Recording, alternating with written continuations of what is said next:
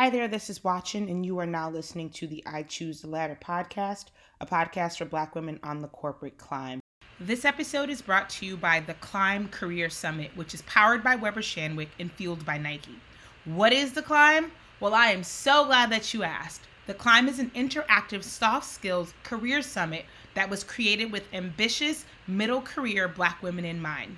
The theme of the 2022 summit the Great Reshuffle Redefining the Corporate Dream. So, if you're trying to figure out what the next chapter of your career can look like, you want to be in the building. For more information on the climb, head to ictlsummit.com. Again, that's ictlsummit.com, and I look forward to seeing you. In this episode, you meet Lori Spicer Robertson. Lori is a creative change agent, always pursuing opportunities to transform lives and foster sustainable progress.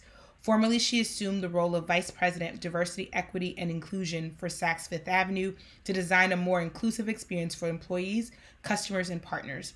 As a natural connector, she is currently the founder and chief joy maker of an experiential platform and membership community created to reconnect women and mothers to a life of joy called Wonder. As a thought leader on women and mothers, diversity, equity, and inclusion, leadership, and authentic joy, she is sought after by companies, universities, and organizations annually to share her narrative. Spicer Robertson is a wife to her fellow community crusader Eric Robertson, mother to her amazing boys Liam and Emery, and they all believe in their family motto to live in your vision and not your circumstance. Now, Lori shared so many gems, so make sure you grab your I Choose the Ladder notebook and pen, your favorite beverage, and get ready to get to. Lori, thank you so much for being with me today. I am super excited. I know I stalked you for like a year and a half, and I was like, girl, you about to be on this podcast. And so and I, I respond, I am the person who's like, better late than never. So I'm like, oh, I didn't respond to this last year. Let me respond right now. um, and I'm really excited about our conversation because um, a good portion of our listener base, like, are at a crossroads of thinking about what they want to do professionally. Some of them have side hustles, some of them are thinking about full time entrepreneurship, some of them are thinking about leadership. And I think your career trajectory so far will be incredibly helpful for them. Um, but before we get started, uh, tell us a little bit about your um, your current job, and then we'll back our way into how you ended up here. Yeah. So my current job uh, I am the founder and chief joy maker of Wonder. And most people say Wonder Her because of the way the logo is presented, but it's really just Wonder. And I tried to be fancy with the word Wonder.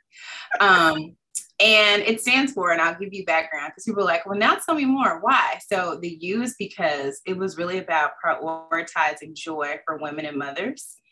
We take care of everything, everyone, except for ourselves, if we even make the list. And so I had reached that point and I had a conversation with a number of other moms. And so I decided to say, how can we pull our collective resources together to really source an organization that helps us thrive? so that is Wonder. Mm-hmm. Um, the Her piece is to help you as a mother remember that you're a woman first. And so you can't be a great woman. I mean, you can't be a great mother to your children, a great spouse or partner you're not taking care of you. And so we mm-hmm. try to make sure we produce content, we do partnerships and collaborations, we have curated events, and then we have this program called the Connectorship, which is really about near peer mentor program. Um, mm-hmm. So if you're a mother, if you're a, a starting entrepreneur, you want to ascend your career, you need a connection for a collaboration, or you just want genuine connections, we find someone who's three to five years ahead of the journey to partner you with so that you too can continue on your path to joy and have a thriving life. So that is what I do with Wonder. I try to source joy for women and mothers everywhere. Um, as you can imagine, we have all kinds of stumbling blocks to get in the way of that. But I am a fervent believer that joy is with us always. It's just a matter of shifting our perspective so that we can source it. Mm, I love that. And before yeah. that, you've worked both in corporate spaces and in the nonprofit world. Um, and so, how did you, thinking back to like the beginning of your career, how did you decide what you would pursue? Yeah, so that's a funny story. Um, I went to school to be a doctor because my family told me the only thing I could be, my family and my high school pushed me and said, We want you to be a doctor, a lawyer, or an executive. Those are your options. Choose one, choose wisely. Well, in high school, I wanted to be a fashion designer. I used to always sketch um, evening gowns. That was my thing. I have all these old notebooks that now that I have a home, my mother has delivered them to my house, but they are sketches of all of these dresses. And uh, she was a loving dream crusher and said, I'm not paying for you to go to school to do that. Find, mm-hmm. find something else sustainable because that's what mothers did back then. They wanted you to do better than they did. And so uh, I went to school to be an anesthesiologist. My aunt was an anesthesiologist. She made good money. Um, she told me her schedule was like from six to two, sound like good hours to me. Light work, you know, give a little needle here and there, say hi, have good bedside manner. And then she traveled all the time. So I thought, that is what I want to do with my life. I am going to go on that path. And then I was introduced to chemistry my junior year. And I had an internship with the OBGYN who let me do everything under the sun from deliver a baby uh, to understand STDs at a very um, direct level. And I thought, a couple things I don't like. I don't like blood and I don't like needles. So, mm-hmm. probably not the path for me in anesthesiology. And I went back to school, talked to my advisor, and she said, Well, you've always been a writer. You write for the paper, you write for the yearbook. Why don't you go into communications or PR? And I said, I've never even heard of that as a career path. That never crossed my mind. Um, and so I did. I pursued graduate school. I finished my undergraduate degree with business management. She said, You're going to be a leader somewhere.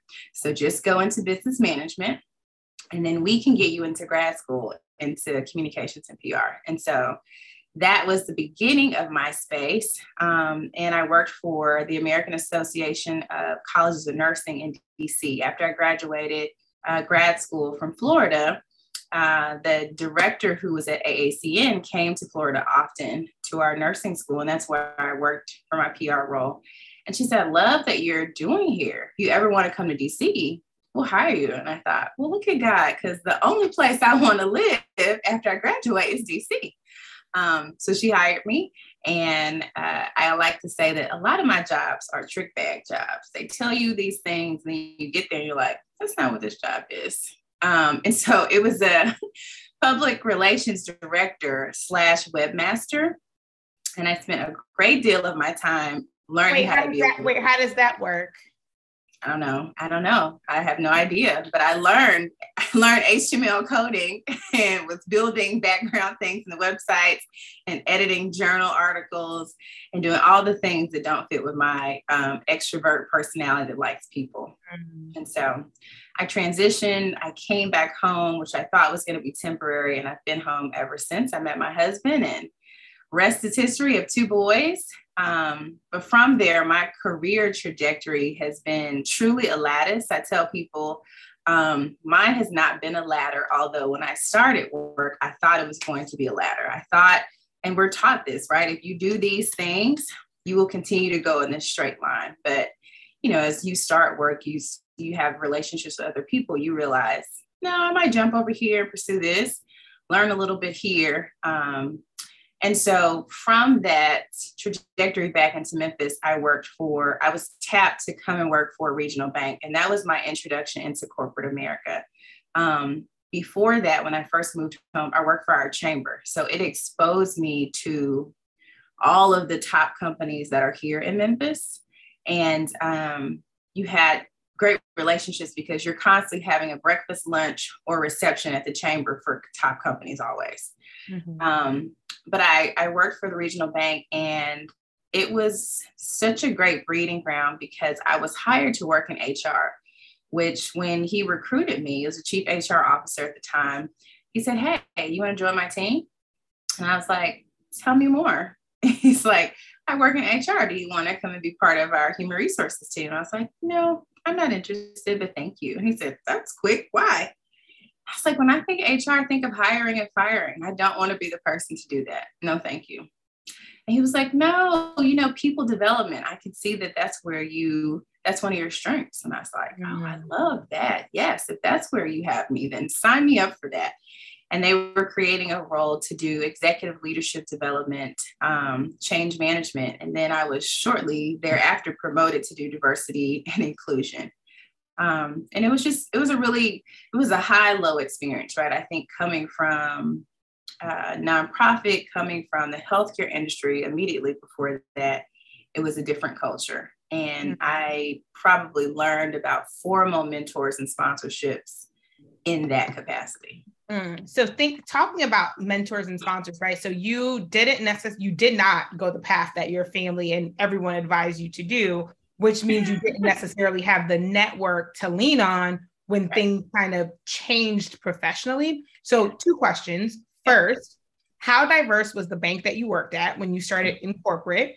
And then uh-huh. second, um, how did you or did you find mentors to help you navigate a new space? Yeah.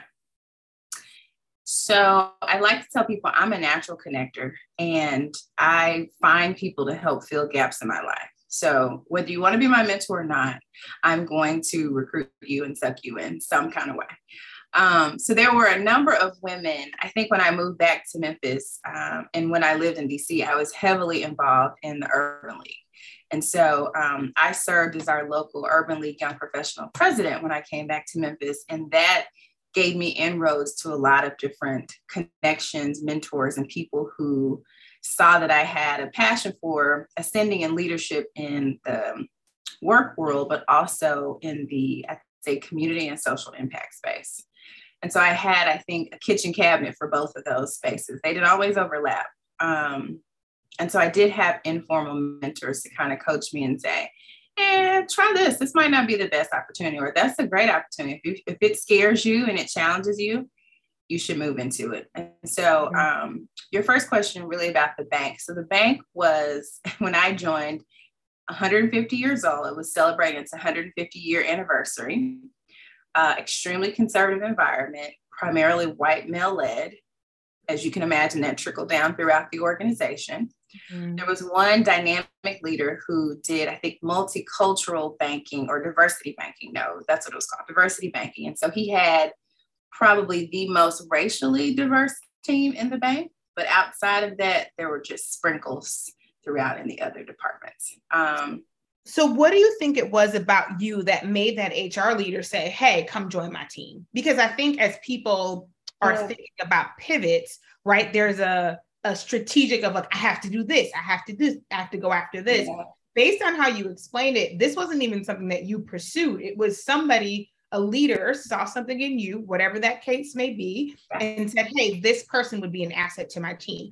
And you can't know for sure, right? Because you're not him. But if you could right. play Miss Cleo for a second, yeah. I think it was um, that that brought you to that person's attention I think so. He and I, uh, before I came to the bank, I worked for a regional hospital. It was the level one trauma center in the area, the number one level one trauma center in the area. And um, I have been recruited to come there as well. I actually pursued that position, but then I am a natural connector, as I shared. So when I realized who the leader was, I went out to find her and introduced myself and said, I'm really interested in this position. Um, and I had a team of allies behind me that knew her that also gave me, um, what do you say, great praise, I think, to encourage her to also hire me for the position. Mm-hmm. And so we, the chief HR officer and I, sat on a committee. It was like a local committee that our city had to talk about how do you retain talent here in the South. Um, they were talking about multi generational talent, but really the focus was on millennials. And that was like the hot word then. Everyone, it was like millennial, millennial, millennial. Um, and of course, as the only millennial um, in my hospital team, I was sent to go be on this committee. And it was myself and all of these other executive leaders uh, around the table coming up with ideas on how to retain talent here in Memphis. And so he was on that committee with me. And I think he was exposed just to my way of thinking about how you attract talent, how you develop people when you get there, um, how do you promote them and advance them, but also how do you continue to coach them and have that cycle relationship.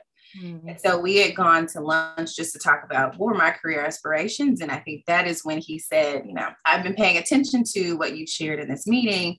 Um, I'd love for you to consider joining my team. Mm-hmm. And I mm-hmm. share that with people all the time that for so many years, and I was just telling this to my husband, um, for so many years, we are taught that it's if you focus on your education, you do well in school, you stay on the right path, then everything, all the other chips will fall in line. Now, I'm not saying no, they have two boys, and if they ever hear this, they're gonna be like, Mom, you said years ago that we didn't have to do that. No, I still think education is a great backer. One, it helps you clear your thought, it helps you create a process and understand strategically what you may or may not want to do. I think it's a very exploratory time for you when you're in school.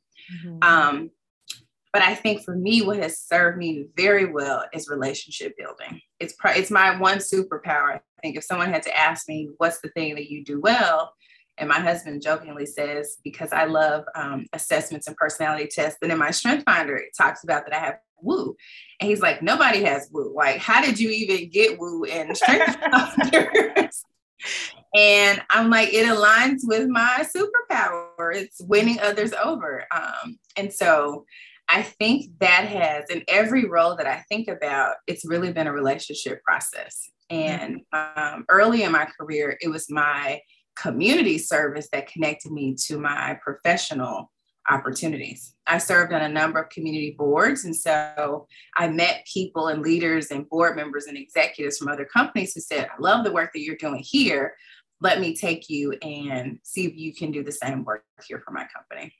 And for folks who um, have listened to the I Choose a Ladder podcast for a while, you know that, that I preach this at nauseum, right? Yeah. I've moved a lot. And so strategically for me, it's getting tapped into communities where I can meet people quickly. And it's not just about joining organizations, it's about joining organizations and then going a step further and either joining a committee and being active or being in leadership, because that's where you get to know people more. Y'all know I'm a Delta. You guys know I'm part of Posse, you know, I'm part of a bunch of things. And those have been the things that have opened doors um, way faster than my intellectual abilities could have mm-hmm. because mm-hmm. they don't know how smart you are when they first meet you, right? And so when you know people quickly, yeah, um, they tend to to trust you more and give you um, access to more things. Um, as someone who has pivoted into different types of industries, into different sectors, what do you think are maybe some character traits or maybe some skills that make it easier for people to pivot? I think one, humbling yourself when you come into a new company and industry, because the other thing that people like to do when they're going into new spaces is be the know it all, right? And I say that jokingly, but most times people want to assure people that they made the right hire, right? This was a good choice for you. And so I'm going to come in, I'm going to know everything, hit the ground running. Um, I'm not going to leave any space for myself to make mistakes. And so I think for me, what has been helpful is listening. Um, my background is in communication, and a big piece to me of communication is active listening. If you're in a new space, what you know is what you know, right? You mm-hmm. have that on the bank, but you're in this space to grow and learn and do more. Mm-hmm. And the best way to do that is have a keen understanding of what's the business, what's the industry, who are the key players and the influencers in this company. How can I be intentional about the relationships I make in the very beginning that will set me up for success going forward? I don't mm. think people spend enough time doing that. And companies will rush you, right? Companies will say, we'll have time for you to do all that. We'll have time for you to go chit chat with all these people, do all these meetings. Let's get to work. I think as the work begins, you still carve out that time for that relationship building and listening. I call it the listening tour. You need the listening tour for like three to six months because it helps you hone in on what's the job that I'm really here to do, but who are the people I need to work with to get this work done. Um, so listening is is key, right? And being what, humble. What if they're trying to get into the space? What if they're not in there yet? Um, if they're not in a new industry. Yeah, but they but they have a desire, right? So they they're yeah. like, oh, I want to go from banking to mm-hmm. tech, or I want to go from communications to DNI, or like thinking about that. Yeah, definitely connect with people that are in that space, right? Model, find the people who you want to model and then befriend them, become their friend, right? If I can attest to LinkedIn has been a saving grace for me. I've met so many wonderful people through LinkedIn, and I it's amazing when I talk to people. They're like, "I'm not even on LinkedIn. I've never used." I'm like, "What are you doing? Use LinkedIn. It's such a powerful tool." Mm-hmm. Because I think COVID has opened the door, and they've started to shut the door a little bit some now. But in the beginning of COVID, people were at home, and so you could reach out to anybody. I mean, people mm-hmm. who were completely unattainable to you would be responsive because they were at their computers. I think continuing to do that, um, be persistent. Um, mm-hmm. Be persistent, but not annoying. Those things are different. If someone says no, respect the no. Uh, find another loophole or another person who might be in that space. I have a tendency, as my friends say, I like to go to the top and work my way down. So if the person at the top doesn't respond to me, that's fine. There are at least a million other people under you that I can reach out to. Mm-hmm. The other is, like you said, joint organizations, right? If you're not in this space, um, I have this group called the DEI Collective, and so many people reach out, and it's super informal. People like, "Where's the application? Fill out. How much should I pay?" I'm like, "It's none of that. Okay, it's the email list. It's above 180 people. It's not any of those things." And they're like, "Well, I'm interested in getting into the space." can I join and just listen? I'm like, of course you can, because that's how you connect with other people. And the people on the call are very responsive and open to you connecting to them. So I think utilizing LinkedIn, find organizations or associations or groups that you can join that will expose you to individuals that are in that space, but also new learnings that are about that industry or that area that you want to go into.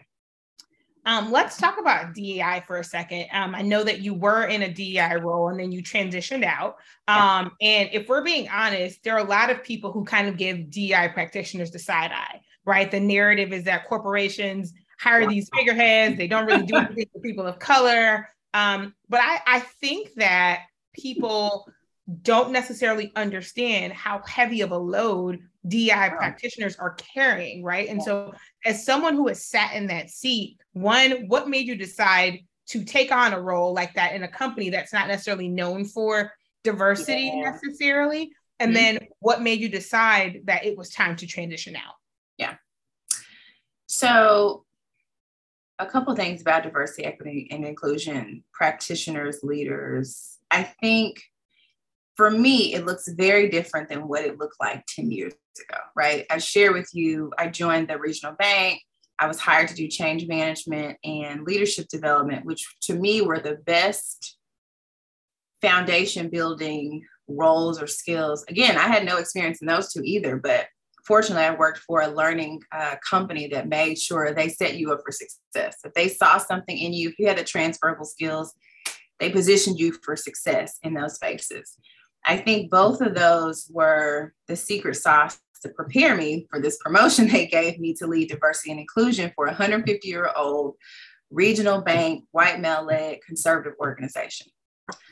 Um, that was 12 years ago. And one of the executives said, We have hired you into the trifecta of crazy. He's like, you have three things. We've hired you to change management. You're changing. My project was to remove people out of their offices because we were creating an open workspace. Now, it's a 150 year old bank, tenure of like 20 plus years. These leaders have been in offices forever. And these are humongous, you know, ivory tower, corner offices. People like, I don't want to work in a glass office or be out in a cubicle farm. My other one was leadership development, teaching leaders who have been leading for 40 years how to be better leaders. And I think I might have been 30 or in my 20s, and they're like, What are you going to teach me? And how are you going to teach me? You haven't done anything. And then lastly, he said, Now you're coming in and tell us that we need to focus on different things and people who are different than we are. You have the trifecta of crazy. I don't know how we're going to help you through this, but you are clearly the right person for it. I say that because even though it was new for people, the appetite was different. Um, their intentionality in trying to figure out how to do diversity, equity, and inclusion, people were more engaged in the process. Fast forward to 2020, when every company hired a chief diversity officer or VP of diversity, equity, and inclusion, I think the appetite was there, right? But they weren't really hungry for it. Everyone wanted someone to come to the table and do the work. But when you got to the work, they're like, oh, no, no, no. that's too much. I don't want you to do that, right? Just kind of do a little bit because. I think people wanted to, their heart was there, maybe, maybe their mind was there and their heart wasn't. Um, I don't think they knew how to execute on it. And I think still today, which is why you see so much turnover. You've hired all these leaders, but so many of them left three to six months in and said, This is foolish. You've hired me with no budget, no team. I can't enact a strategy. I have no power to make any authoritative decisions or move us in the right direction. Why am I here? Right? I don't want to be here to be a figurehead. And so I get it. I get why people are like, this is a fake job. This is not mm-hmm. real work. Mm-hmm. I think on the other side, you need someone in the company who spends their every day doing that because in the absence of that, people will go through there. It's just like anything else. If it's not part of your day to day routine, you don't pay any attention to it. You go on doing all the other, you know, things of the day, things that come up. And so I think having someone there as a formal practitioner to help open the eyes of leaders to say, this is how it is woven into the work that you're doing, woven into your business practice, your area, your department. And this is how you sustain it for the future and operationalize it. That is what companies need. Mm-hmm. The challenge is that is not what people want, right? I think they want to focus on there's a disconnect that how diversity, equity, inclusion truly drives business. I think there are lots of articles, there's lots of research. There are some CEOs who have stepped up and who will sing the gospel and the praises, but there are many others that will not, right? They are focused on, I'm trying to go global or I'm trying to switch and be more tech savvy. And those are my focus areas. Or I want to be more innovative. I don't have time to add on another checkbox. But what they're missing is diversity, equity, inclusion is not a checkbox. Mm-hmm. It is really the thing that's going to sustain you as a company as we can talk about America Browning or the world changing and consumer base is changing, mm-hmm. how are you going to meet that demand early on before you are too late to, to the party? So, anyway, I say all that. I probably talked in circles. Um, it is a it's an exhausting job, right? Because it's mentally taxing for you because typically the person in that role is a person of color. Um, if you're a person of color and you're a woman, you know, and you're part of LGBTQ plus, there's so many layers, right, that you're trying to deal with on an individual basis. Then you approach your organization. Um, my sunlight must have changed. You come into an organization, people don't realize that you become an internal therapist. People come to you and pour and pack on all of their problems because there's miss or distrust with HR, or you're just a new person to listen. So they're like, let me just share it with you. Mm-hmm. And they bring all of their mental trauma to you. And so not only are you trying to grapple through your own trauma, you've now packed on that of 50, you know, to 100,000 employees who might be coming to you. And how do you withstand that? How do you go forward? How do you think strategically about this work when you're really trying day to day to put out small fires and help other people just make it? They're like, I just am, I just am trying to make it in this work environment and I can't mm. because I'm different. Mm-hmm. And I tell people all the time at the simplest form, DEI is about helping people see difference as an asset and not a liability. Mm. That if you can see the value of having different people, different thought, different races, age, gender, etc., and that's a value to you, then you understand why it's important in your company. Mm.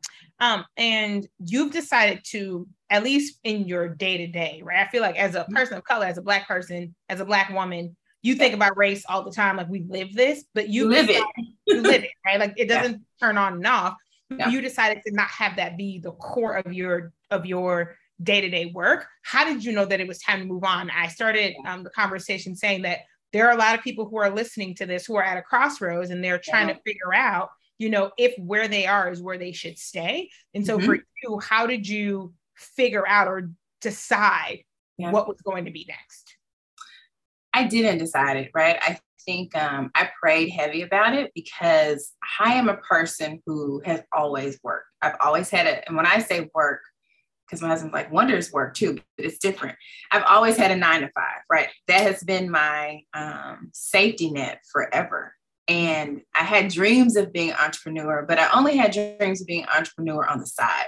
I don't know if I ever had dreams of being a full-time entrepreneur and not a nine to 5 mm-hmm. And so I prayed to God for clarity because I realized early on in this role that I was burnout and not burnout from this job or this role or this work, but I just was burnout, period. I think the role that I had before this um, was one that required a lot of my time, a lot of mental attention, and I loved it, right? I worked for United Way. I was their chief communications and engagement officer. It was a hodgepodge, another trick bag job. It was a hodgepodge of all the things that I've done before PR, volunteer community engagement, corporate engagement, events, everything. But when I like something and I'm really passionate about it, I go hard. And I go too hard without any boundaries. And I think what I carried over from United Way to Saks is that I had not created boundaries for myself and my family in a work environment. And so mm-hmm. what happened is that just compounded, right? I didn't do well. I felt the burnout brewing, I think, in that prior role, and I didn't address it. And it's crazy. I was just giving, I just gave this talk to um, at a conference about burnout.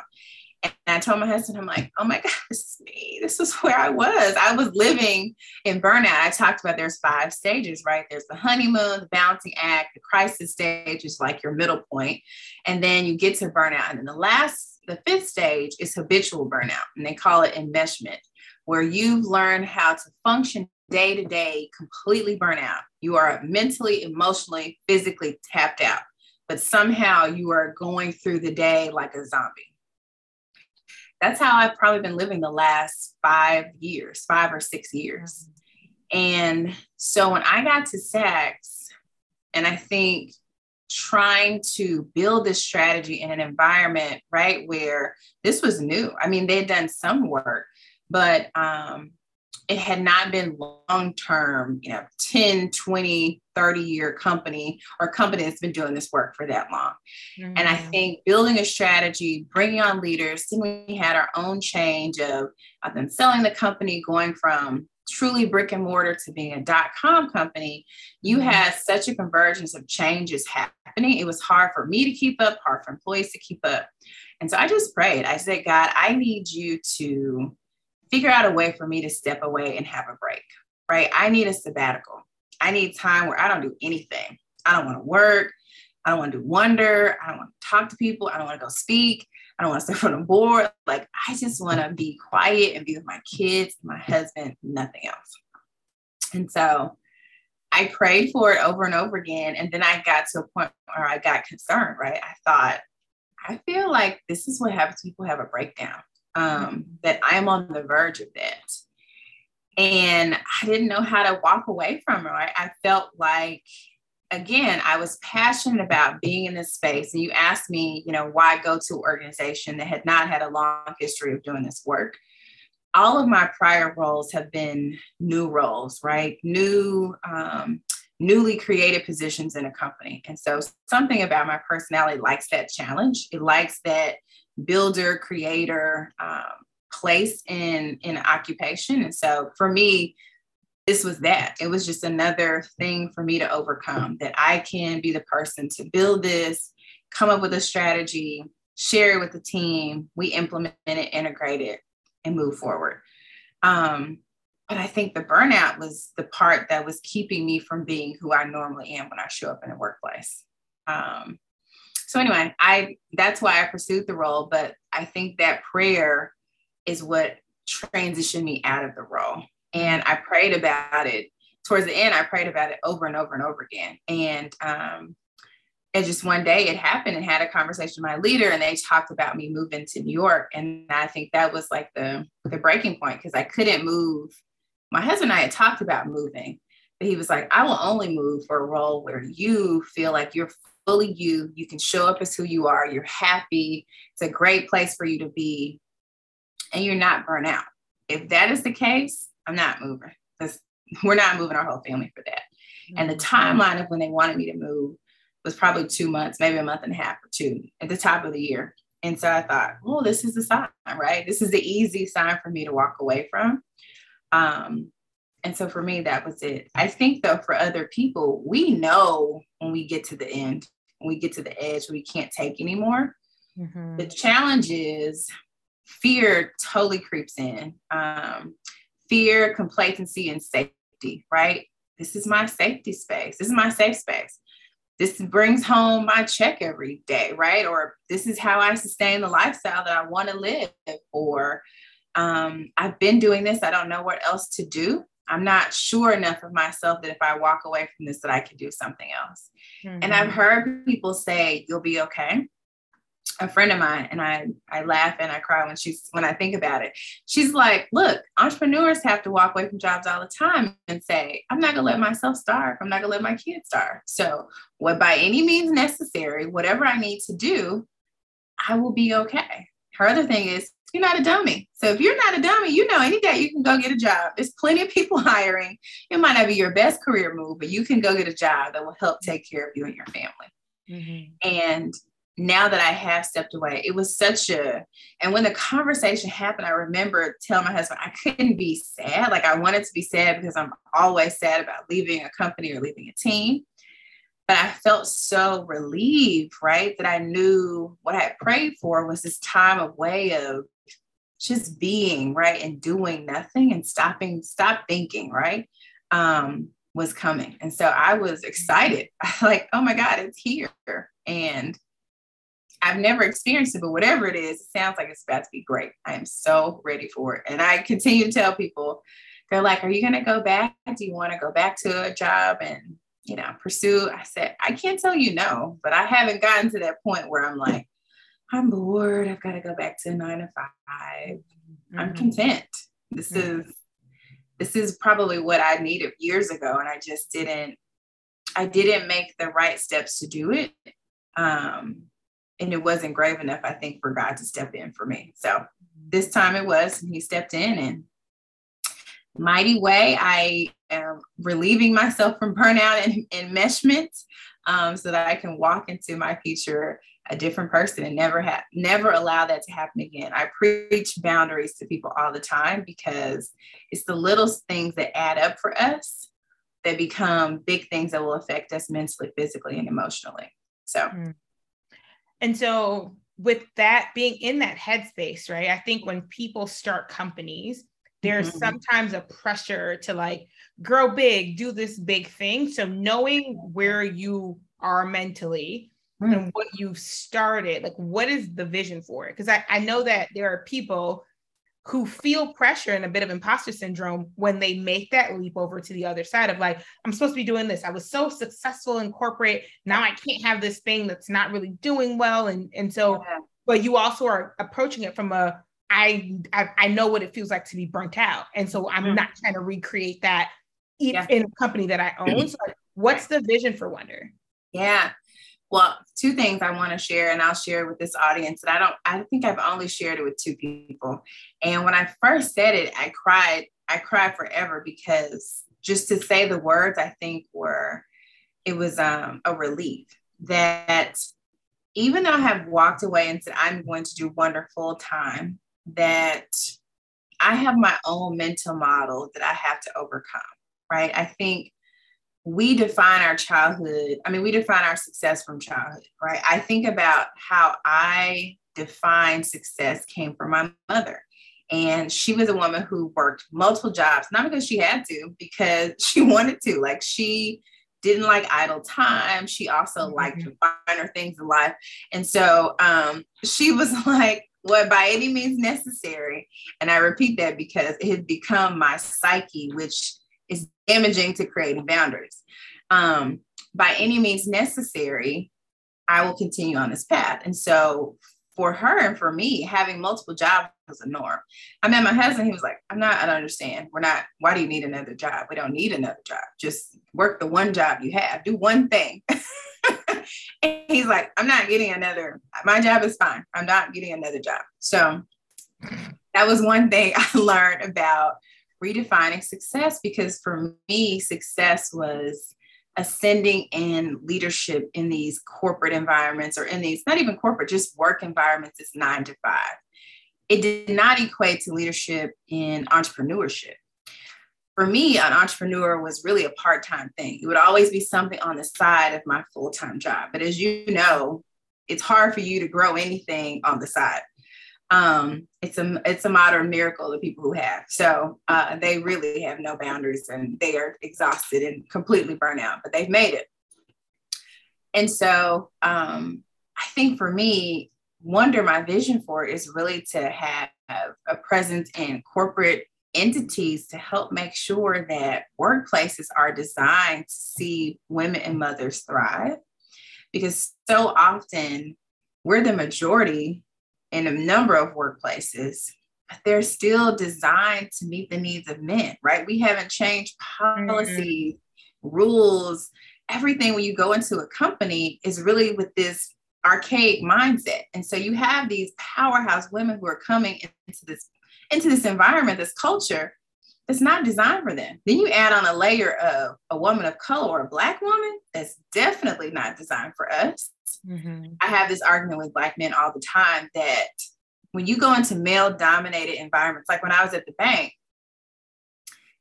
yes, black in America have it very hard and very difficult. And this is controversial, listeners. So you disagree, totally fine. It's called life.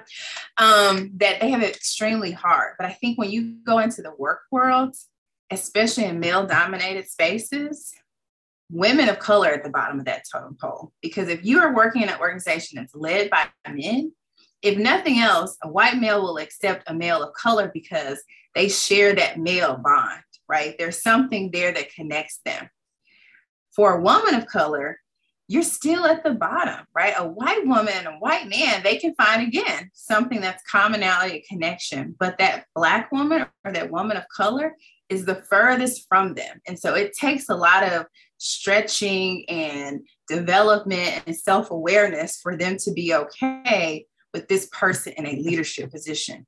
Mm-hmm. And so what's happening on the woman side is that you are fighting through all of that learning that the other person has to go through, right? Mm-hmm. Every day you're trying to show up and help this person overcome as you're trying to succeed in a sin. Mm-hmm. So for me, long story short, is to make sure that our workplaces environments are places of well-being and joy for people. Because if you're creating a space or if you're perpetuating a space that is not designed for women to succeed, mothers to thrive, then as the future goes and you see more and more women who are graduating from school, who are getting top honors, who are stepping up and stepping out, how are you going to attract but also retain that talent because your environment is not designed for them to succeed or thrive? Mm. So for me, Wonder, I feel like that is my growth strategy is to make sure that I'm working with companies to do that. Of course, continue this membership um, base because I think the connections different from a mentor or a sponsorship relationship. It's a it's like a burst relationship, right? It's what I need right now. If I need something right now, you are connected to this person that can help you on this one year journey to get there. I mm-hmm. always share this story because, and I won't say which, but one of my workplaces, I asked the person to be a mentor of mine. I've never been turned, actually, once. I've only been turned down from a mentor once, but it was my, I felt like it was God. I was being sneaky about it. It was the person that worked in one of my companies, and he was the furthest person to support diversity, equity, and inclusion. And I only wanted him to be my mentor because I was going to somehow convert this person to be the number one champion to get and understand why this is important. Um, but I think other people saw through my my magic and said no. But this was a woman, right? I asked this woman to be my mentor, and I was struggling in this workplace. I think this is another another time when I realized I was at the end and at the edge. And she she called me and it was very personal. She was like, you know, you don't need me to be your mentor. I mean, I'm here if you need me, but you don't need me to do that, right? You don't need that kind of relationship. You are great, you know, blah, blah, blah, blah. And I thought to myself, I'm not asking you to be like my Girl Scout mentor, where I talk to you every week about my life and what's going on. This is my cry out for help. And me asking you to be my mentor. And if you could have given me that yes, right, this would assure me that I can continue on this path and I have an ally that's going to help me move forward. Mm-hmm. I think that no and hearing that no was like, this is not this is not a place, right, that I want to conceive, want to see myself continue down this path mm-hmm. because this person doesn't even realize that there is a need for her to be a mentor to someone else, um, another woman of color um, in this place in this organization. So I don't want to see that happen to other women. I want to make sure they have the connections they need and the joy that they need to source to continue to go forward and they can live a thriving life. Hmm, I love that. Um, so we're going to head to the lightning round questions. Okay. And for these ones, don't think too much about them, just like the first okay. thing that comes to your mind. Mm-hmm. Um, what's one piece of career advice you wish you had gotten earlier in your career? I say it all the time. What's meant for you is meant for you. Mm-hmm. We hmm. spend so much time focused on things that aren't meant for us. So pride yourself on the things that are meant for you, are meant for you. What's the career lesson that took you the longest to learn, but has had the most significant impact on your career? Um, that leaders are often, um, what's the word? Insecure. That a lot of people that you see in top companies carry a lot of insecurities. And so the anger, the issues, the challenges that you are faced when you interact with them, it's not you typically, it's that person. They are trying to mask their insecurities. And so give people grace, extend grace, and know that the only way to help move forward with them is to extend the same grace that you want somebody to give you.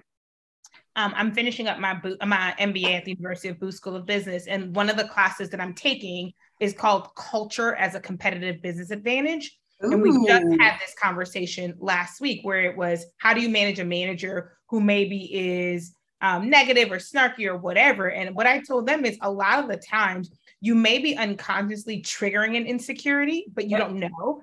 But an opportunity is figuring out the insecurities, and if you so choose, helping to uh, fill that gap for them, right? Yes. Or helping in partnership, um, or just uh, avoiding. If you're not going to help, at least don't trigger it. Right. Um, but a lot of times we think that because people have these titles and they have these roles, yeah. they've been working for years, that it means that they are a certain type of person. And right. more often than not, the the higher you get, the more pressure, the more mm-hmm. you are afraid yeah. that the things that are that you consider deficit deficits will yeah. end up in like the spotlight. And so that sometimes causes yeah. people to act a certain way. Well, we think leaders are masters of emotional intelligence, and most leaders are not because you've number of leaders who never led anyone and then they were handpicked and put into a top executive role and they've never managed a person. They barely can manage themselves. And so you see all these things trickle and come into play in the workplace. And you're like, who are you? Like, and how you did you get this job? How? um, you're handpicked.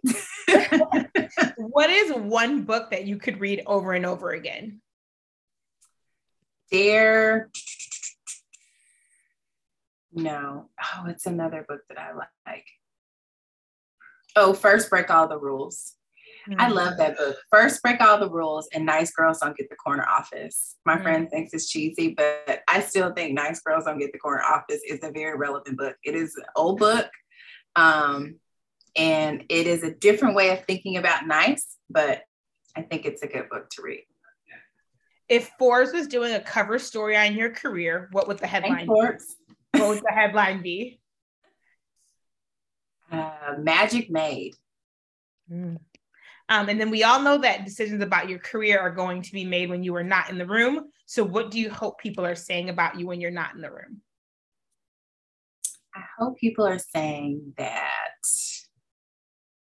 we value the strengths that Lori brings because she's a great relationship builder, she's a great listener, but she also helps us collaborate so that we can think innovatively to move things forward. Hmm. And on that note, thank you, Lori. Thank you, Watchen. I appreciate it. Thank you. Thank you. Now, I told you all that Lori dropped some gems, and so I hope that there are some things that you heard that you can take away and apply to wherever you are on your career journey. But you all know I like to end every episode with the top three things that I took away. The first one is the concept of a loving dream crusher, right? We all have well intentioned people in our lives who, based on their own fears, their own experiences, their own dreams, their own outlooks on life, may unintentionally crush our dreams, right? By giving us advice that maybe is not right for us. And so So, thinking through how you engage with the unintentional, loving dream crushes in your life, I think is going to be incredibly important as you navigate your professional world.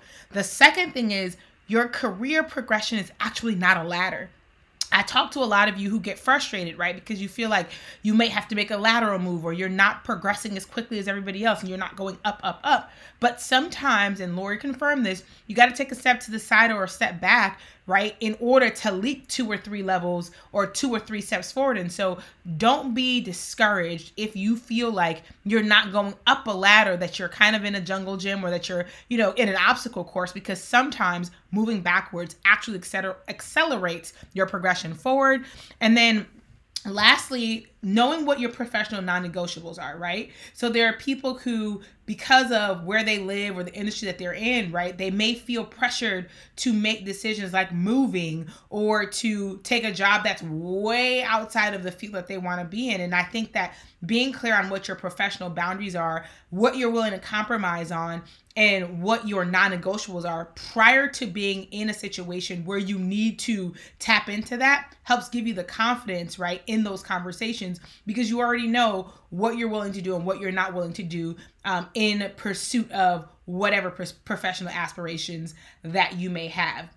Now, as always, I love to keep the conversation going, and you can connect with me on Instagram at I Choose the Ladder or on LinkedIn at I Choose the Ladder or on YouTube at I Choose the Ladder. And until next time, thank you for listening.